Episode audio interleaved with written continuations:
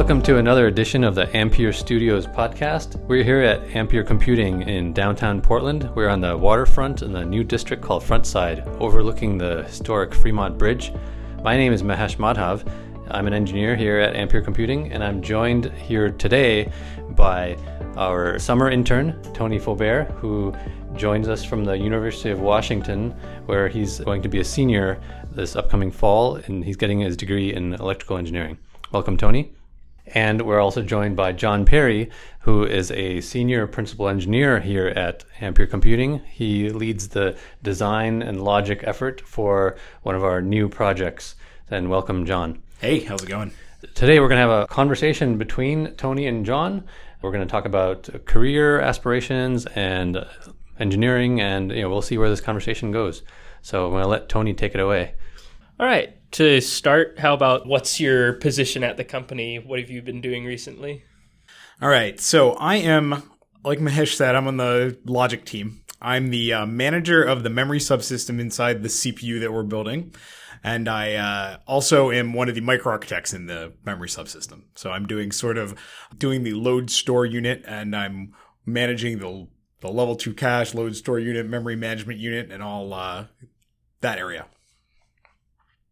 I know at a lot of other companies, people tend to have very distinct roles. They do logic or they do validation. You said you do microarchitecture and logic and all these other things. Yeah, one of the uh, one of the things that I tell every person, every everyone I interview that is looking for a job, I tell them this that one of the best parts of working at Ampere is that you get to wear many hats. While in a previous job in a lar- much larger company, I was strictly logic RTL development and the microarchitect was a different person and the you know performance architecture team microarchitects worked together and then we implemented what they told us to implement. At ampere i have much more of an influence on the microarchitecture of the cpu just because we have a smaller team and it lets us make more nimble decisions and it lets you know it's it's really a great opportunity for personal growth I've learned a lot in many of my jobs over my career, but in the last, you know, year and change that I've been here at Ampere, I've probably learned the most I have in the last like more than I have in the last 5 years, say. Nice. What got you interested in computer architecture in the first place? So, back when I was much younger and I was uh I was applying to college, I was visiting colleges, I I always thought that I was getting into computer science. And um, I remember when I was at the engineering open house at Virginia Tech before, I believe this was after I decided to go there, but before I started, I went to a presentation with one of my buddies about computer engineering. And I realized that, oh, you know, like hardware design seems really cool. And it seemed like there was a lot of, it, it was the fact that it was so multidisciplinary and like broad was really really interesting to me. So i just kind of uh, i just switched right then and then i kind of didn't look back. And i always i i started out by doing some work with a very very small company. Like i was co-oping and interning with a really small company building asics and it was these chips were small enough that i could build the whole do the entire backend design by myself in like like more than one chip over my internship. And that's when I realized, oh well, I really want to get into the architecture part because this gets a little like it's it was good work to do backend design. I like backend design, but I really wanted to see the whole vertical picture of what I'm building. Yeah. So after that, I, I took whatever architecture classes I could. I tried to get into as much microarchitecture as I could at jobs, and um, you know, eventually here I am today. For me, it kind of started a little bit before I went to UW I learned of the existence of FPGAs.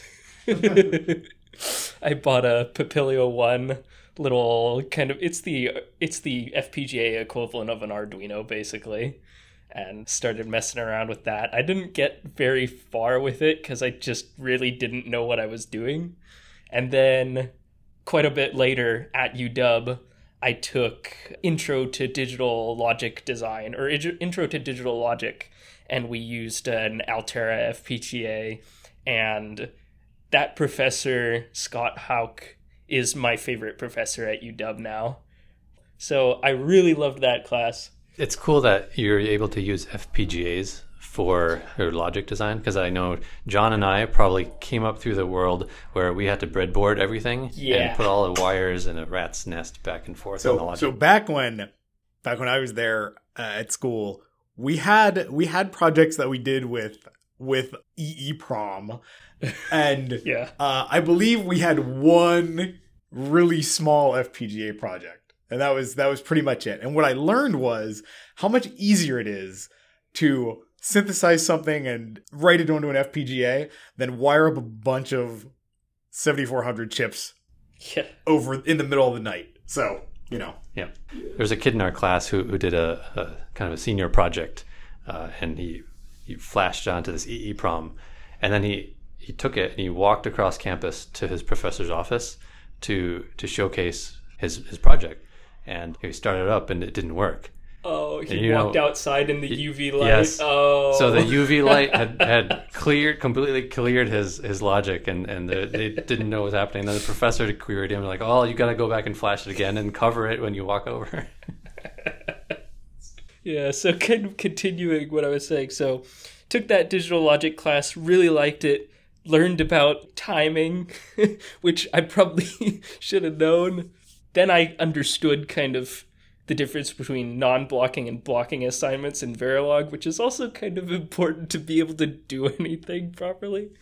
Anyways, later he was offering a intro to computer architecture class and I got into that and took that. That was my favorite class I've ever taken at UW. I just, I don't know, that stuff just really clicks with me, and I, it's just my favorite thing to do. Was part of that the the instructor who was able to excite Yeah. you? Okay. Yeah. Part of it was Scott Hauck being fantastic, and the other part of it was just this is like this is just my my jam. Yeah. Very nice. John, do you have any mentors like that that that excited you? So I I think when I went through school, I had some really really good professors and the but the thing about uh, the professors that I had was for the most part they weren't in computer architecture. So I, I did a really cool project in power engineering that I was really like when we got it to work I was really proud of it. It was like uh, we we measured the frequency of the AC uh, in the wall with like a very very slow microcontroller just like the algorithm the algorithm to actually to be able to measure frequency with a 25 megahertz microcontroller was was pretty neat we we ended up putting it in this box and getting money from the NSF to you know to build a bunch of these and try to put them in various power plants across the country. And it was the professor was really cool. She really like let me explore sort of let me be in charge right? And do do what i want. Like i was a research assistant but she was like she said you know go do whatever whatever it takes to get this done you know didn't micromanage whatever. And it, it i think it was one of the things that between that and my first job at the small company where my boss let me do an entire entire chip by myself it really made me realize how much i valued being able to be self-directed. As much as i really loved parts of my previous job and you know and i was there for whatever 13 years so a long time so obviously i enjoyed a lot of it. One of the one of the frustrating things was that with teams that are so big it was just it was very hard to even grasp the full picture because there were sort of all these competing forces to maintain their little fiefdom of ownership of whatever this part of the design is or this part of the architecture or this part of whatever. Since i've been in ampere those sort of things don't exist. And it's a little the knowledge is a little bit like drinking from a fire hose. There's like more knowledge than you can handle. But given the choice between more knowledge you can handle and then like a constant struggle to try to understand the big picture i'll certainly take the fire hose. Yeah, it seems like we have a bunch of people here who thrive with a green field and the opportunity to just go off and do something great without being held back by the bureaucracy. it's not necessarily always easy and it's a different challenge and it's a and I won't pretend that like as much as I like it, I won't pretend that it's always been really easy for me and everything is rainbows and unicorns every day or whatever. But it's so much more rewarding than being directed to do a thing and just doing it that it is at least for me well worth the sort of how do I solve the stress of oh I have this giant problem and how do I solve it right. On that topic, what's a problem that you've had to what's a a serious problem that you've had to solve? So, when you're building a CPU, you're building a CPU from scratch effectively, you know, whatever that means, right? There's a lot of different definitions of from scratch, but we'll say from scratch. Uh, when you're building a CPU from scratch, you don't have legacy to rely on for thing for no even knowing how things are supposed to work. And building an ARM CPU, you are you have an ARM spec, and it's the current one is probably seven thousand some pages, and while I've spent some time reading the ARM spec, I certainly have not spent time reading the 7,000 pages of it. And I'd say that generally one of the biggest challenges, and this is especially true of the memory subsystem, because the memory subsystem has so much architecture spec behind it that it, the one of the biggest challenges is really just compartmentalizing the things that you need to know right now versus the, versus the things that you need to know later and not just losing track of them but making sure that you don't get you know making sure that you don't get overwhelmed with well i need to enti- understand these entire 7000 pages right now. And that's a very different it's a very different problem than a lot of people are used to but it is it's a you know it's a it's a really big really big challenge yeah, so trying to take that to the fire hose analogy, it's like somebody spraying a fire hose into a bunch of little cups. And while catching some of the drips of water in your cups, you have to also remember where some of the other important ones went into some other cups on the ground or something like that. Yeah, and I think that devising a strategy to there's no way you will not miss something. You'll miss something. You can't depend on people to you can't depend on one person or even a small group of people to to always to just figure everything out and check their work and be correct.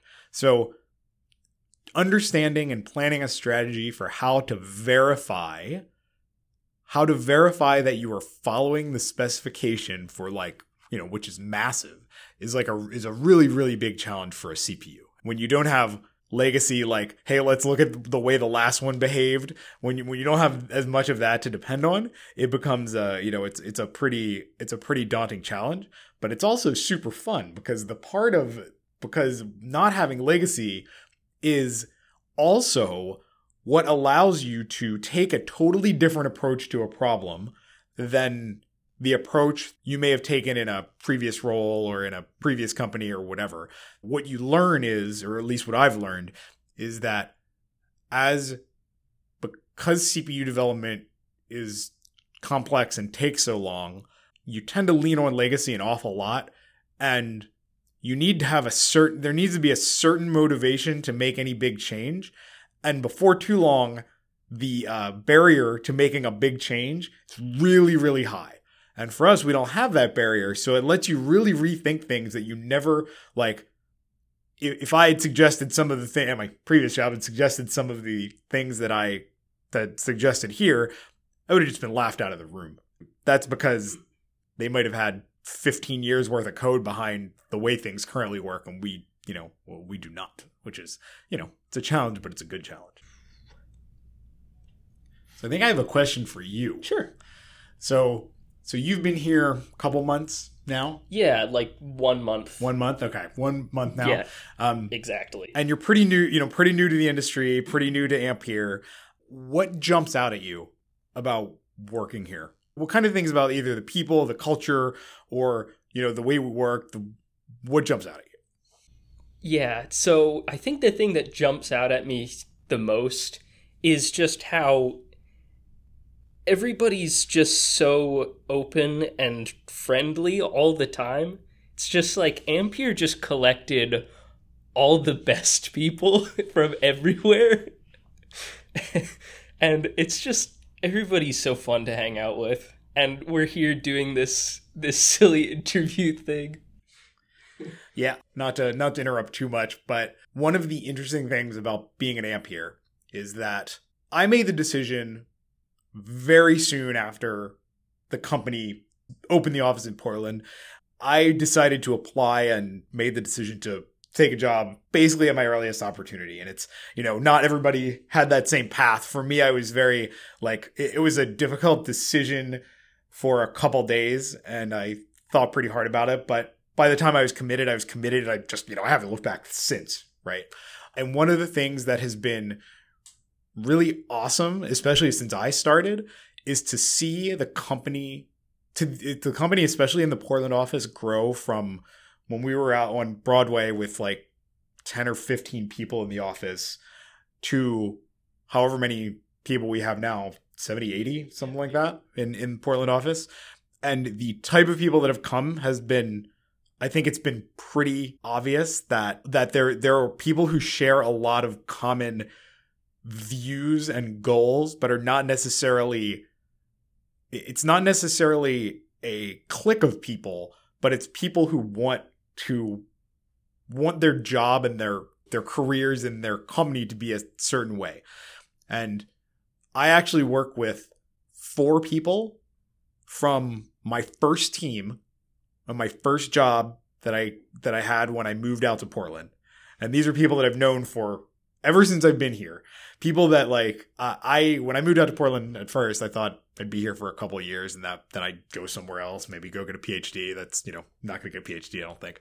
But um, they they're kind of the people that I met that got me stuck to be out in Port, got me stuck out in Portland, and they're also the people that sit right next to me now, and it's you know it's pretty great, really. It's not something that you can you can have a lot of different a lot of other places. So Yeah. You say they have the same ethos?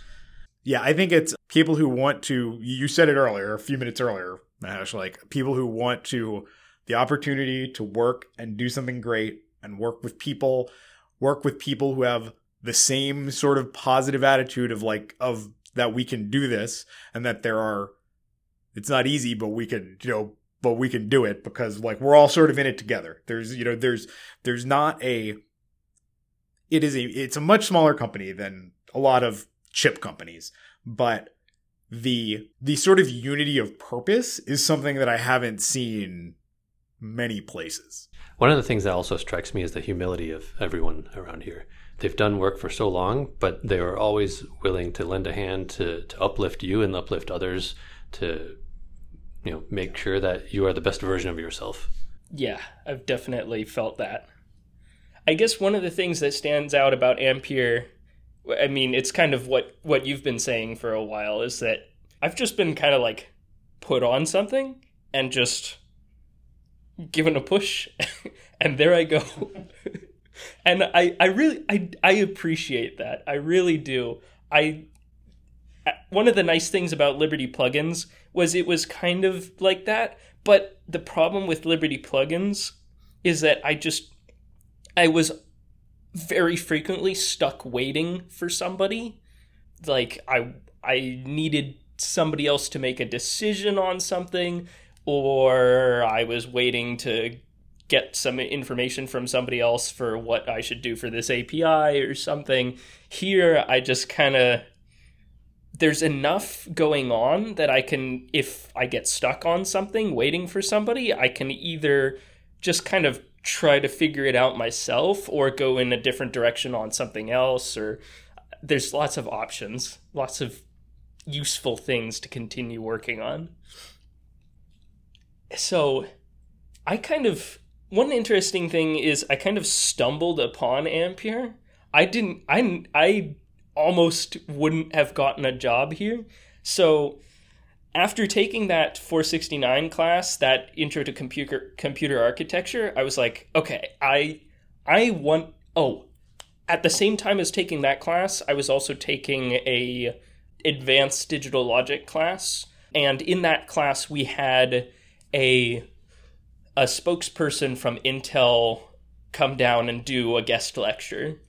And I was thinking about that time like, man, I really like digital logic. This is my jam. Computer architecture is really, really cool. I think I want to work at Intel. I was applying to Intel, and my dad worked at Google, and he knew Paul Rodman. And Paul Rodman is a good friend with Bob Colwell, the guy who did Pentium at Intel. so I basically, my dad reached out to Bob Colwell and got me a recommendation to Intel. And at the same time, Bob told me, oh, hey, you know, these guys who were, used to work at Intel, I have this friend, Atiq, and he's working at this new company, Ampere. You should apply to there too. So I ended up applying there, and I came and had an interview with you guys, and pretty impressed. It was kind of a difficult decision back when I hadn't worked here. Now I I look back at that decision and I think I without a doubt I made the right decision. I wouldn't wouldn't have hesitated at all if I knew what I knew now. But back then I like I didn't know very much and I was just I was looking at Intel versus Ampere and I was thinking, man, I'm having to choose between two really good things and at this point it's like I don't even really need to think about it too much because if I just choose one at random, I'll be I'll be fine. Yeah, I think a, a lot of people here have taken that leap of faith, right? As as John was talking about before, you know, we started pretty early and there was 10 people and we don't know we didn't know what was going to happen if it was going to last for more than a year or two years we don't even know now if it's going to you know continue past you know the first product right but we're we're in it because we enjoy what we do. We love the people that we are surrounded by. There's a chance for us to learn and we have joy learning and teaching others. Yeah. Yeah, I think the the leap of faith is easier and harder for different people, and I think that in a lot of ways, even though we joined early, like Mahesh and I joined early, it was a bit easier for us because I got you know when you think about what makes you happy at work, a huge part of what makes you happy at work is the people that you work with and the culture that you're those people create, and I didn't even have to worry about that part, like the okay what are we going to do? How are we going to do it? You know is it going to be successful? That's a big thing too but the day to day like coming into work every day it's a lot about people and culture. And because we sort of had the advantage of knowing of having known some of our you know some of our colleagues earlier. And like what i really want to what i always try to do with people who don't aren't in the position where they know people that work here already or whatever is i want them i i try to talk to them about what kind of culture they're looking for and what kind of culture we try to like we try to uh, we're trying to build here. What culture we are building we're not just trying to build it. Because that's to me like probably a pretty hard part of the leap of faith or it should be hard. If you don't think it's hard then think harder i think. But Yeah, I think that's probably what what finally pushed me towards choosing Ampere over Intel is that I was thinking about it and I had talked to Scott Hauck about it and he was saying, well, Intel's going to be around pretty much forever and Ampere may or may not exist next summer. So I was thinking, well, when I went and interviewed, I like I feel really good about Ampere it's just like I I felt welcomed and I didn't want to miss the chance to be part of that if it wasn't around afterwards. So, we're going to be around next summer yeah. and I'm really happy about that cuz I might want to come back next summer. Well we'll see about that. Uh, depends how good this podcast is. This is all your idea by the way tony. This is, is because of Oh, your assignment that we're sitting here doing this silly podcast as you say. Maybe one more maybe i got one more question for you. So you went through this process and you decided you know major decision of where you should go to work go to work. Even though it's temporary it's still a pretty big decision. A lot of people have to make that you know a lot of people that are in college university have to make that decision. Have you learned anything about the way that you decided and the results that you think would help other people that are in the same position of which you know which position should I take which should I which company do I want to work for what do what do I want to work on Yeah, yeah. I I'd say I definitely have a better feeling of like what I want from a place that I will work at now. as for advice, I think trust your gut. I mean, it's it's cliche, but at like the whole time after having an interview with you guys, I was kind of leaning towards Ampere just cuz I don't know, I just kind of I had a feeling. And so if you have that feeling, don't don't overthink it too much. It's I mean, if you think you're going to be happy somewhere, then I mean you can try it. The other thing is I I feel like I'm a thick-skinned person. I wouldn't really mind that much if I was in kind of I feel like I could I could still work reasonably in an environment that people would maybe consider hostile.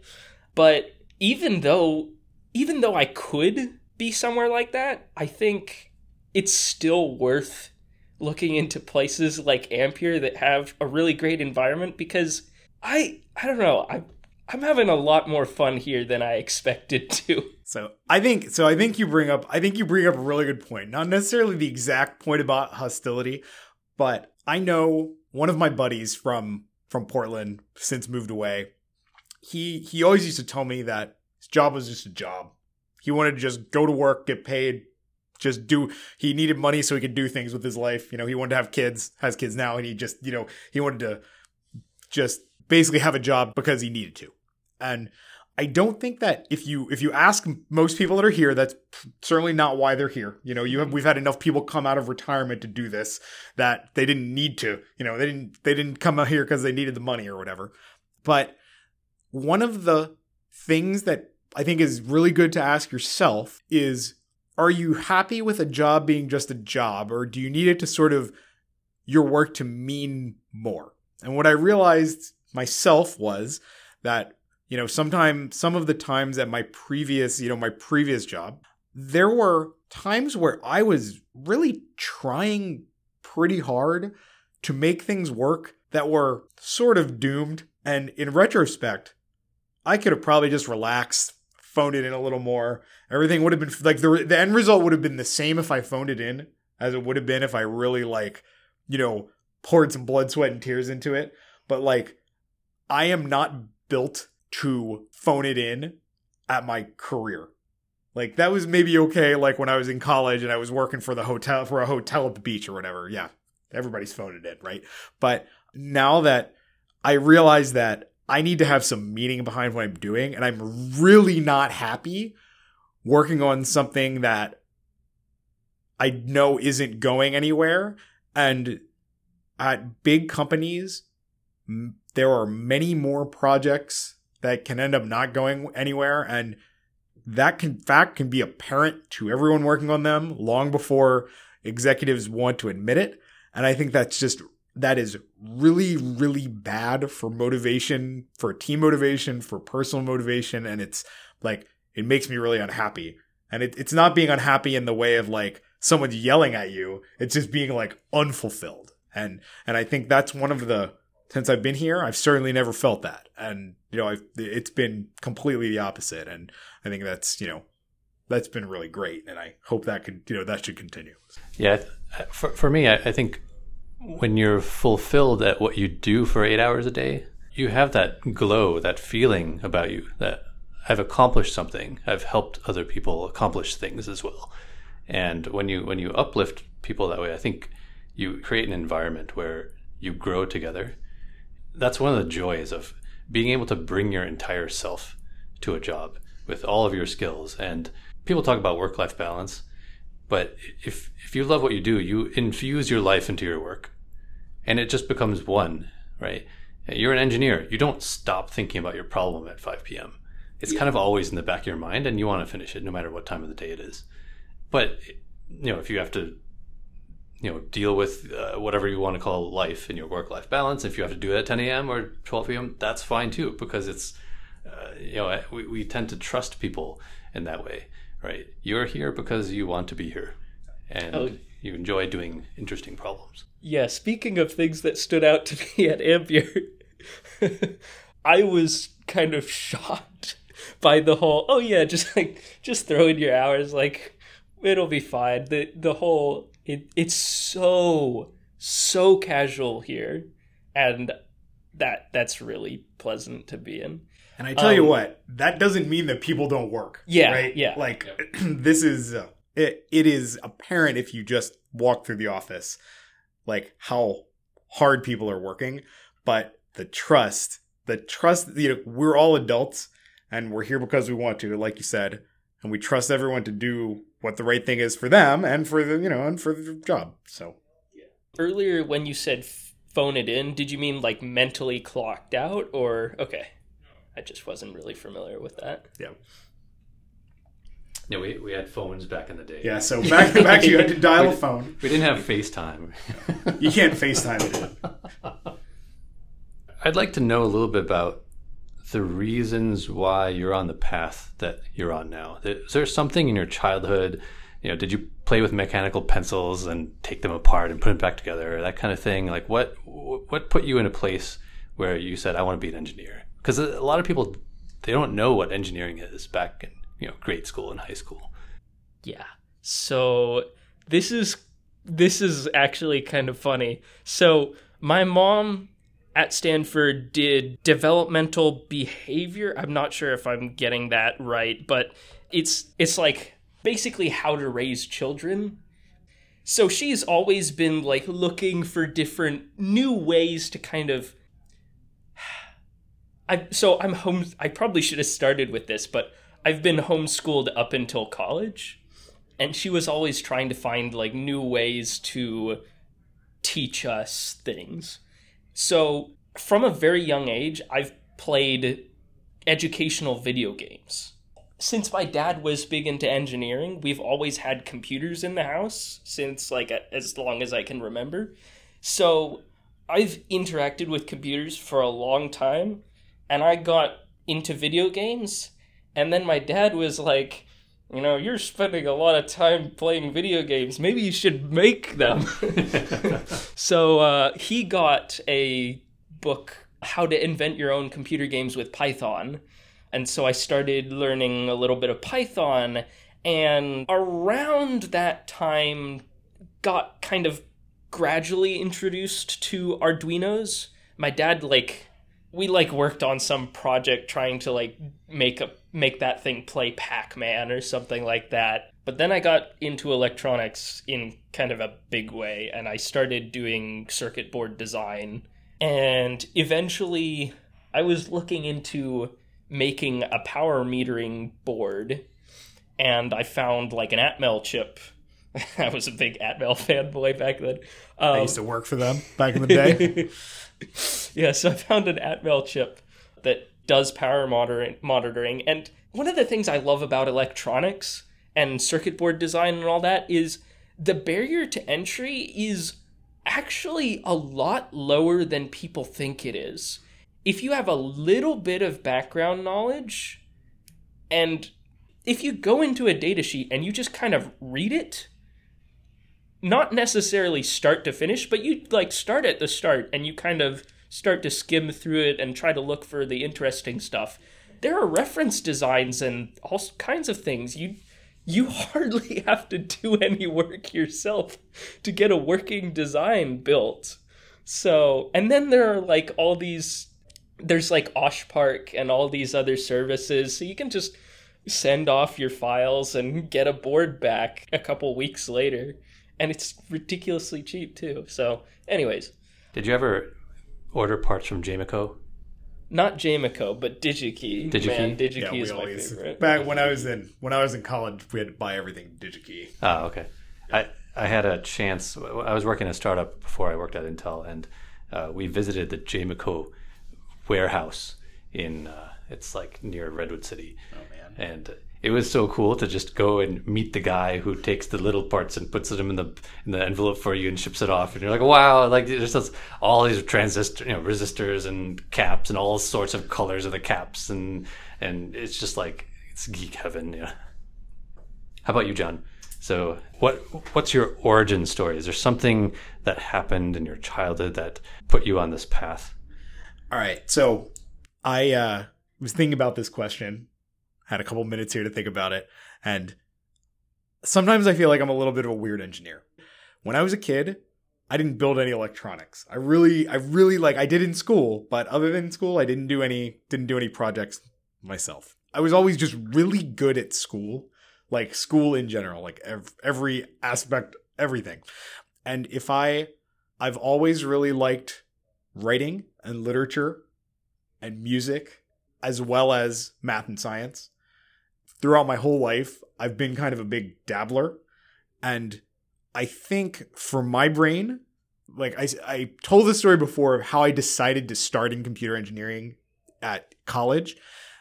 And I think that my brain needs different things to be happy. So when I go home, I have no desire to do engineering work. I really, I really don't. I like to, you know, I decided to start learning guitar. I love video games, of course, because I have to like video games. I love reading and I, I really do like writing a lot. It's one of those things that I say to myself that if I were, you know, if I were independently wealthy and didn't need to have an engineering job, I would probably give writing a shot. And, and I don't think it would be easy necessarily, but, but I really, um, I don't think you find a whole lot of engineers that say that, that they really love to read and write. They love literature, but that's kind of been my like that's kind of been a thing for me for my whole, you know, ever since I was pretty much ever since I like I've always read a ton, but writing has been one of my things ever since I was in high school and it's just one of those um one of the things that I find I need to light up different areas of my brain to really be happy.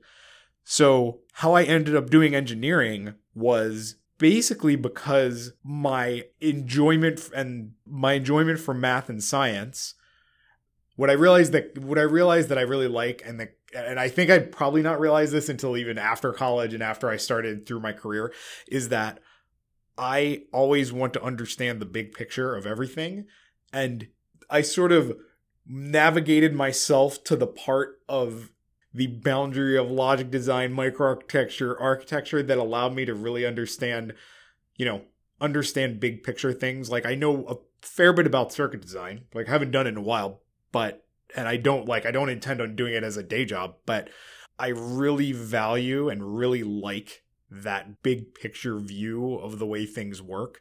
And I'm not as much of a tinkerer as a lot of people here, but I think that one of the one of a team's strengths is that you have different types of people. And you have people that are tinkerers, you have people that are, you know, people on my team are head down, work, figure out what they're going to do, work super hard, random hours, just get it done. And, you know, you don't even have to, ask, you don't have to talk to them about it until, until it's done. And there are other people like, uh, but for me, it's always been a, okay, let's figure out what the big picture is. Let's try to make some decisions, you know, try to plan like make some decisions, plan up front, and then figure out where we're going. And that's always diversity of thought yeah. in a team. Yeah. I think is really important because it starts it helps you poke at the corners of the design when people think differently than you. Yeah. yeah.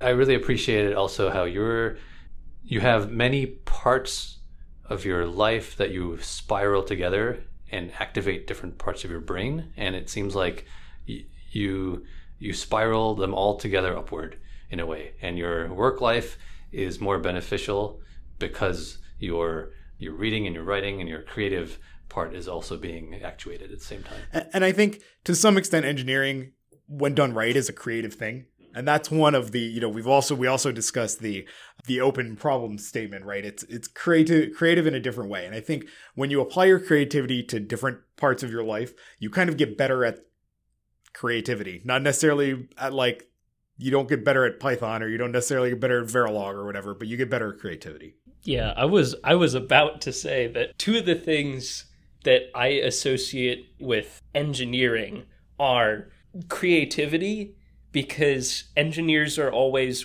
like whenever you run into a problem if the problem was a straightforward thing to solve you wouldn't you wouldn't spend any time on it. So the things that are straightforward to solve get solved very quickly and you end up running into the things that are not straightforward to solve and then your creativity really kicks in because you have to find the other you have to figure out what it is about the way you're going at this thing that makes it not work and how to go around it or think outside the box, approach it from a different angle, that sort of stuff. And and it um, has to be an elegant solution. So the person who picks it up isn't looking at it and like, why did we hire this guy? Yeah. And then the other thing I, I associate with engineers is a desire to kind of understand down beneath just the why is this the way it is? Like I think one of the things that drove me into elect into electrical engineering was I was doing a lot of programming and my dad kind of filled me in a little bit on what was going on in the background. Like I had a vague idea of what of like malloc and and free and the stack and the heap. But the operating system, apart from knowing some basic stuff, I was kind of in the dark. And I also didn't understand I didn't know how how CPUs worked from like an electrical standpoint and from a logic standpoint either. I think that's why digital logic really clicked with me is it was just revealing it, it was just pulling the curtains away from all the things that I had wanted to see behind for a long time. That's a that, no. That's a re- that's a really great point. I think like part of even more than the maybe I want to tinker with things in a lot of engineers. I think a common thing amongst a lot of engineers, myself included, is you want to understand how the world works. And like, you know, there's a lot of ways you can understand how the world works, and you can be interested in a whole lot of different things that all sort of go down that same path. Like you can read read about quantum physics because yeah, you want to understand how that part of the world works, or politics, or or uh, you know, biology, chemistry, like anything. Yeah, I mean, I think I think the tinkering is a product of wanting to know how things work.